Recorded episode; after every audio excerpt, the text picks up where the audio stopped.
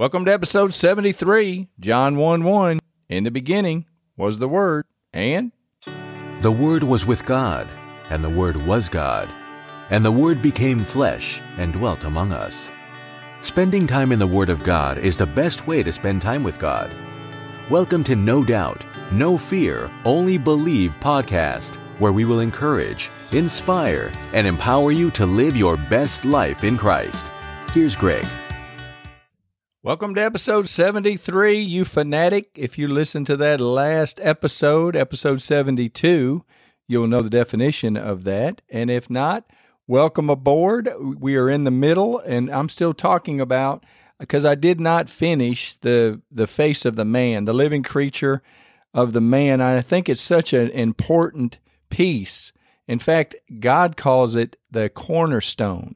And I'm going to read the scriptures that God gives us to just show the importance of this chief cornerstone. I've just got to say before I read these scriptures that it is so incredible how God laid out his Bible. And if you just dig in, you can dig out not anything that you want, but any answer to any problem that you've got, I believe is found in the Word of God.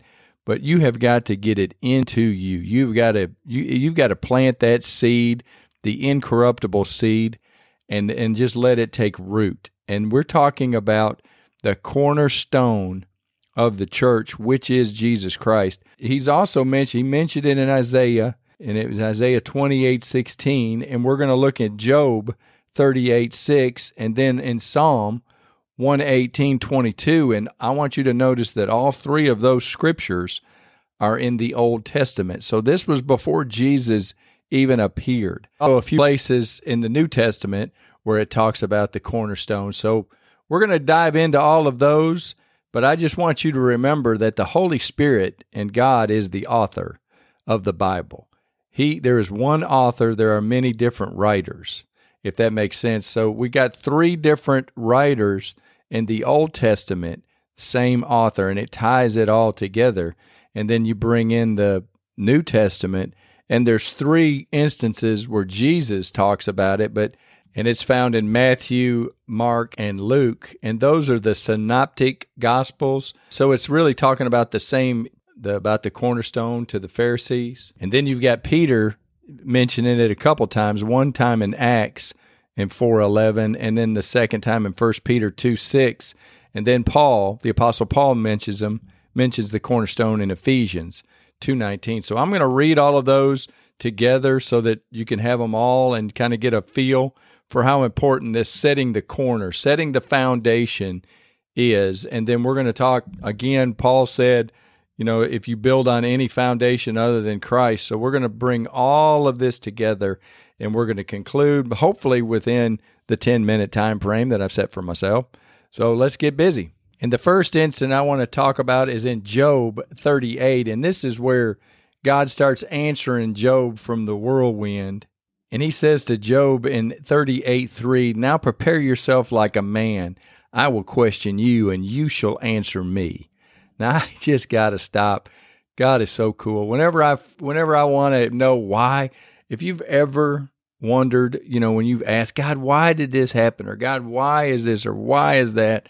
I bring myself to the last four, I think it's four chapters. And I'm flipping through my little Bible real quick while you're listening on the podcast. Yeah, Job 38 through 42. And I listen to how God answers the why question. and I don't ask why much anymore because I don't have any of the answers that when he asked Job, Job didn't have an answer either.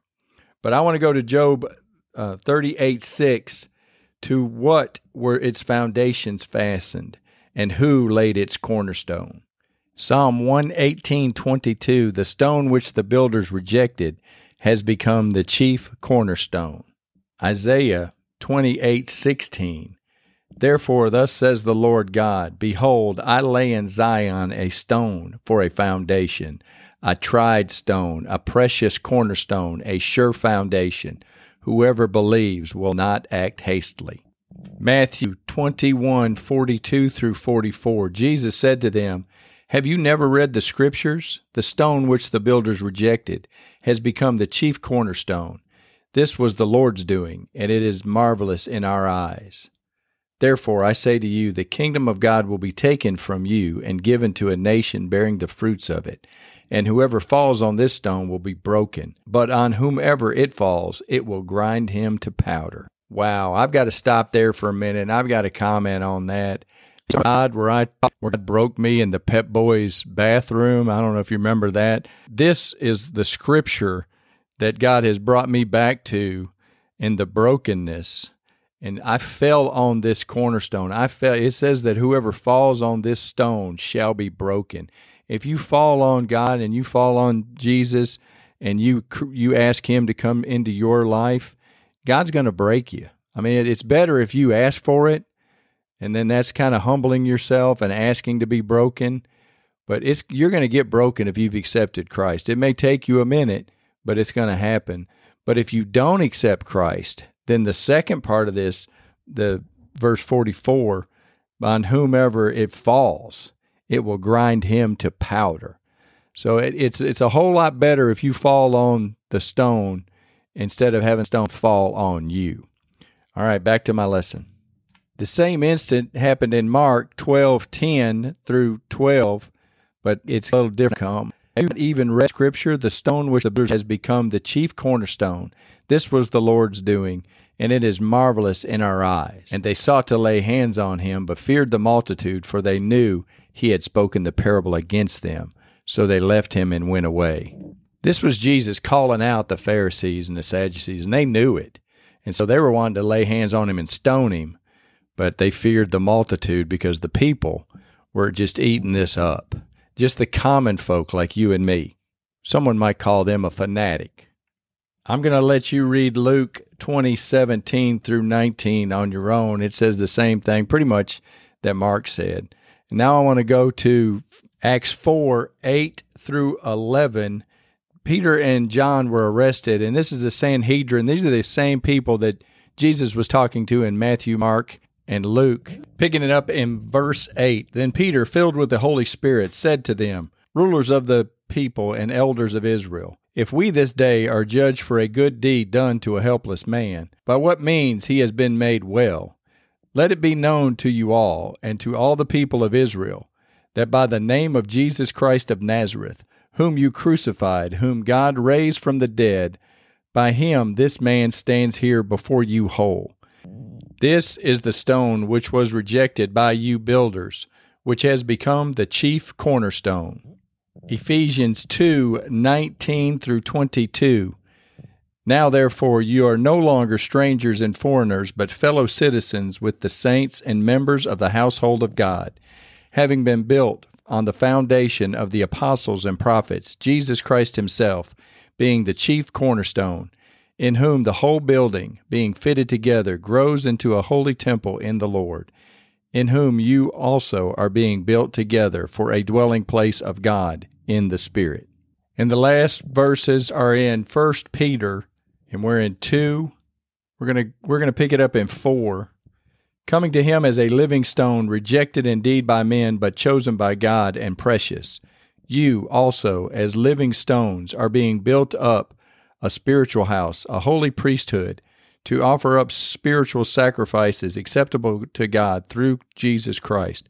Therefore, it is also contained in the Scripture Behold, I lay in Zion a chief cornerstone, elect, precious, and he who believes on him will by no means be put to shame.